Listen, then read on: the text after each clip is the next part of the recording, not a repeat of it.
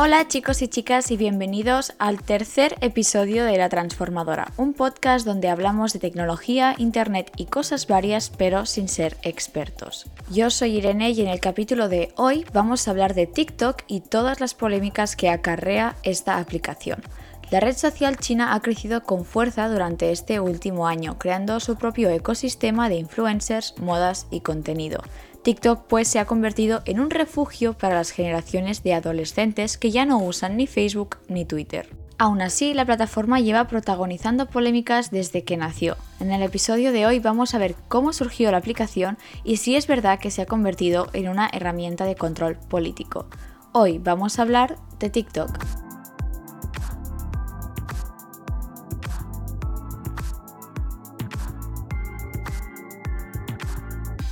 Vale amigos, seguro que todos habéis escuchado alguna vez hablar de TikTok aunque no la utilicéis. En cambio otros de vosotros seguramente también sois usuarios. De hecho es muy difícil vivir al margen de TikTok, ya que sus contenidos se cuelgan también en Instagram o en Twitter, por ejemplo, en forma de memes. Pero todo esto, ¿cómo empezó? ¿De dónde salió esta aplicación? Hagamos un poco de memoria.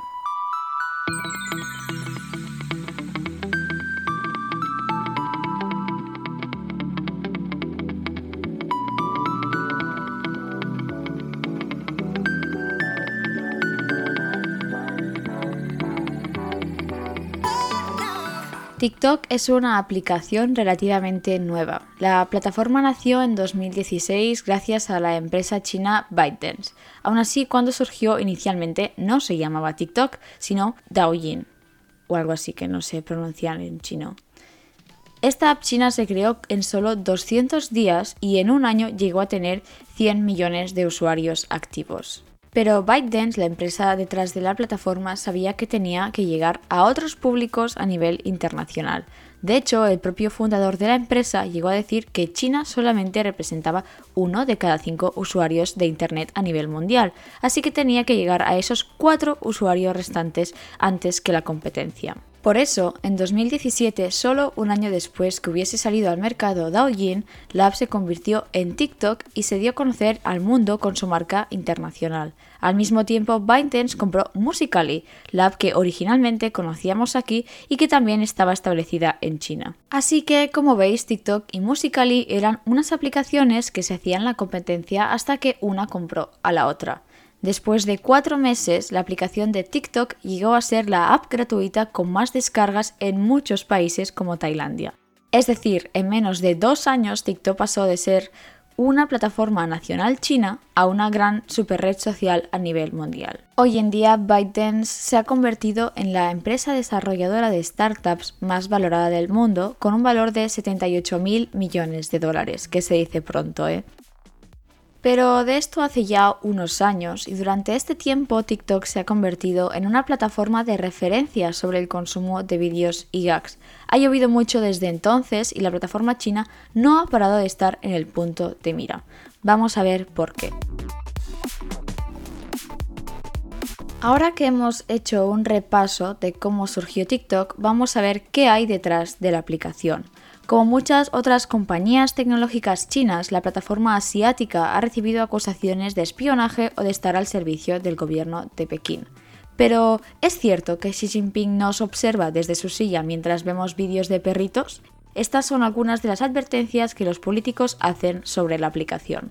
Um, I'd like to start with TikTok, if we could, and, and what they're doing with all of the data that they are collecting from American users. And for one thing, I want to get it on the record that TikTok is collecting a lot of data. I mean, a lot. In terms of its terms of service state, I'm going to quote now, that it collects contact details, content you create, and your location. And it collects information contained in the messages you send through the TikTok platform and information from your phone book. That's a lot of data.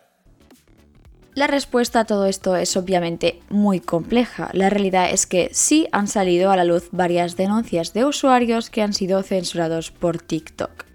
El digital norteamericano The Verge informó en 2019 que la plataforma china había censurado a usuarios que tenían alguna discapacidad, como por ejemplo síndrome de Down. Pero ¿por qué TikTok los censuró? Obviamente no se sabe, pero fuentes de la compañía se excusaron diciendo que lo hicieron como prevención al bullying. Más allá de eso, que a mí me parece sinceramente muy fuerte, la red social asiática también ha recibido denuncias de censura política. Eso es un poco contradictorio, ¿no? Ya que Internet y justamente las redes sociales deberían democratizar la información, ¿no? Pues bien, grandes medios como la BBC o The Guardian han publicado en reiteradas ocasiones cómo sí hay realmente un control en TikTok. En 2019 se descubrió que la plataforma censuraba contenido que pudiese hablar mal de la política exterior de Xi Jinping, en concreto del conflicto del Tíbet. Pero la censura política va aún más allá. El gobierno de Pekín también ha censurado vídeos que hablan de las protestas, por ejemplo, que sucedieron en la plaza Tiananmen en 1989. Además, TikTok ha recibido denuncias por eliminar vídeos que denunciaban la represión de China hacia la comunidad musulmana del país. Hi guys, so I'm going to teach you guys how to get long lashes. So the first thing you need to do is grab your lash curler, curl your lashes obviously, then you're going to put them down and use your phone that you're using right now to search up what's happening in China, how they're getting concentration camps, throwing innocent Muslims in there, separating their families from each other, kidnapping them, murdering them, raping them, forcing them to eat pork, forcing them to drink, forcing them to convert different religions if not or else they're going to of course get murdered People that go into these concentration camps don't come back alive. This is another Holocaust, yet no one is talking about it. Please. Lo que acabáis de escuchar es un TikTok que se hizo viral creado por una joven asiática residente en Estados Unidos. La chica hizo un tutorial de maquillaje donde en realidad denunciaba la persecución de China sobre los musulmanes. Si buscáis el perfil de la chica, el vídeo no existe en TikTok porque la plataforma lo borró, pero el vídeo sí se hizo viral en muchas otras redes sociales como Twitter o YouTube, justamente como reacción a la censura de TikTok. Es decir, que la propia acción de censura hizo viral el vídeo.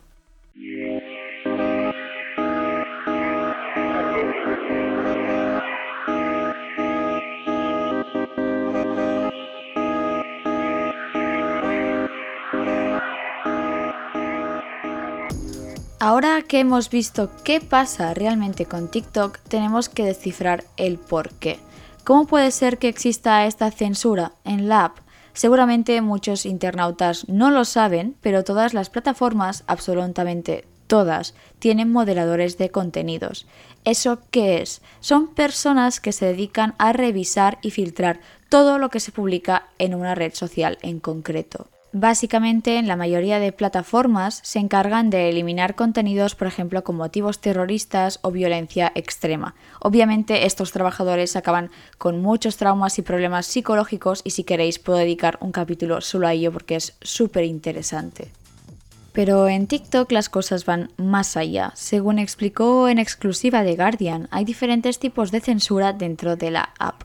Por una parte están las publicaciones que se clasifican como violaciones de contenido. En este sentido sería una censura como en cualquier otra red social. Se filtran contenidos y se borran aquellos que no cumplan las normas de la plataforma. Pero por otro lado están los contenidos llamados visibles para uno mismo. ¿Eso qué es? Básicamente es un modo de censura que tiene TikTok con los contenidos que no le gustan como críticas a quienes no le interesan. Cuando la app clasifica un contenido así, aplica una censura casi imperceptible. El usuario creador sí puede ver que su contenido está colgado y quizás lo van a ver sus mejores amigos, pero ya está. La publicación no recorrerá el algoritmo de TikTok y morirá en el océano de Internet porque la plataforma así lo quiere. Un ejemplo de eso son las protestas de Hong Kong.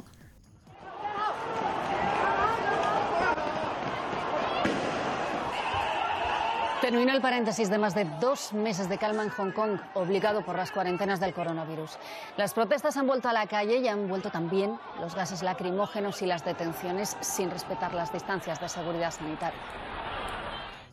El Washington Post hizo en 2019 un experimento con eso. El Post buscó en Twitter el hashtag Hong Kong justo durante la hora de protestas en la ciudad. Como resultado aparecían noticias, vídeos de manifestantes, fotos de las calles, etc. En cambio, en TikTok todo era muy distinto. En la app china solo aparecían selfies de gentes, paisajes, vídeos cotidianos, etc. ¿Por qué tanta diferencia? ¿Es que los usuarios de Twitter están mucho más politizados? Puede ser, pero es que nadie colgó en TikTok un vídeo de las protestas, ni uno. Como veis, es obviamente todo muy sospechoso. Pero los posibles vínculos políticos de TikTok no acaban aquí. Según el diario norteamericano Vox, China aprobó una ley en 2017 donde todas las empresas tecnológicas del país deben ceder información al gobierno si ésta se les pide por motivos de seguridad nacional. Así pues, si el gobierno de Xi Jinping pide algo, TikTok y todas las otras compañías han de dar los datos requeridos. ¿Qué pasa en realidad entre las empresas y el gobierno chino? Pues nadie lo sabe. Más allá de todas estas cosas que no podemos saber, lo que sí vemos son las reacciones de otros países hacia estos tipos de políticas.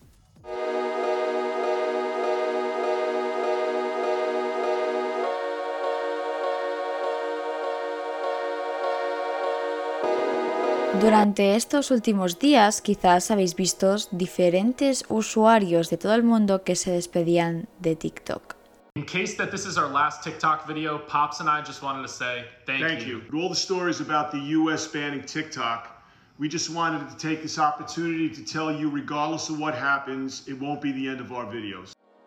Hace una semana conocíamos la noticia de que el gobierno de la India había decidido vetar TikTok en todo el país. Es una gran decisión porque esto implica que todas las personas que eran TikTokers y que se dedicaban a esto pierden obviamente su trabajo.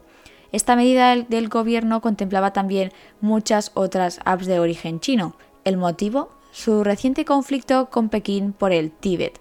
Hace justo unas semanas, una incursión de China en la región acabó con 20 soldados indios muertos. El gobierno de Narendra Modi declaró que estas aplicaciones chinas suponen un riesgo de seguridad para toda la India y que podían facilitar el espionaje por parte de Pekín. En total, TikTok tenía hasta 120 millones de usuarios solo en la India y es la primera vez que se veta una aplicación de masas de este modo. Parece fuerte que en el siglo XXI pasen estas cosas. Esta orden pues supone volver a alzar fronteras en este mundo globalizado, aunque sea solo de manera digital. ¿Y qué está pasando en el otro lado del charco? Today, the Chinese based social media app TikTok is back in the headlines. President Trump confirms that the United States is now considering banning the app in an interview with Gray Television. TikTok has more than a billion users worldwide and 175 million downloads in the U.S. But the app has been controversial for its origins in China and for its alleged intrusive data collection policies. But that hasn't slowed down its rising popularity both here and abroad. Joining us. En Estados Unidos también se están planteando medidas contra TikTok.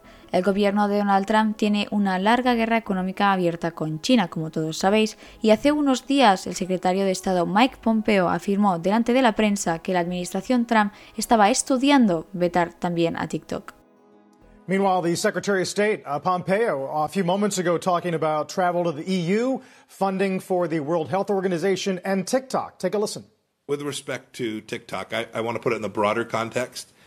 We have been engaged in a constant evaluation about ensuring that we protect the privacy of American citizens and their information as it transits. So this doesn't uh, relate to any one particular business or company, um, but rather to American national security.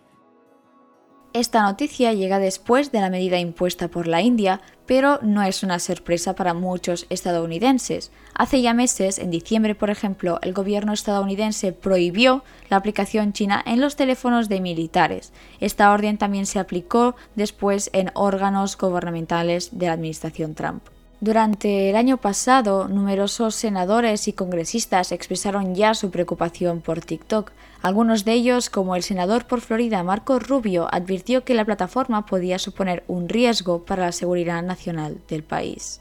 El pasado mes de noviembre, el Senado norteamericano convocó una sesión sobre tecnología y datos. En ella se invitó a los representantes de las principales empresas tecnológicas, entre ellas TikTok, pero la compañía china declinó también su participación.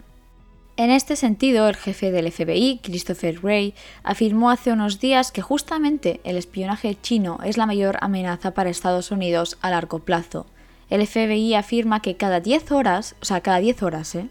Se abre un nuevo caso de contrainteligencia sobre piratas informáticos chinos. La mayoría de estos casos, además, están centrados en empresas farmacéuticas o de investigación para el propio gobierno. En concreto, la agencia norteamericana tiene más de 2.000 casos abiertos contra el gobierno chino. ¿Hasta qué punto todas estas acusaciones de ciberespionaje son ciertas o son todas delirios de Donald Trump y sus amigos? Obviamente, como meros ciudadanos tenemos muy poca información sobre eso. La mayoría de lo que se publica en los medios, además, viene por parte de los gobiernos, así que al final cada uno puede escribir su propio relato. Es decir, que esto no significa que solamente lo haga el gobierno de China, porque seguramente hay muchas cosas que no sabemos detrás de todo esto.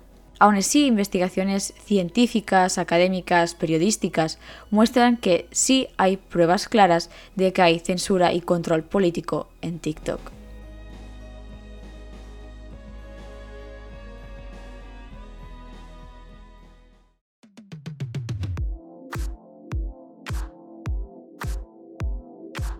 Bueno chicos, pues hasta aquí el tercer episodio de este podcast. Lo hemos dedicado a descifrar qué hay detrás de TikTok y a aclarar algunas polémicas que existen en torno a esta aplicación. No sabemos qué va a pasar con la plataforma en un futuro, pero seguro que va a marcar la actualidad al menos un poco más. Antes de irme, deciros también que podéis recuperar los episodios anteriores dedicados a las pioneras de Internet y a ver qué partidos políticos mienten más en redes sociales. Ahora sí, ya nada más. Recordaros que nos podéis seguir en el Instagram arroba la transformadora podcast y nos vemos aquí el próximo miércoles. Adiós.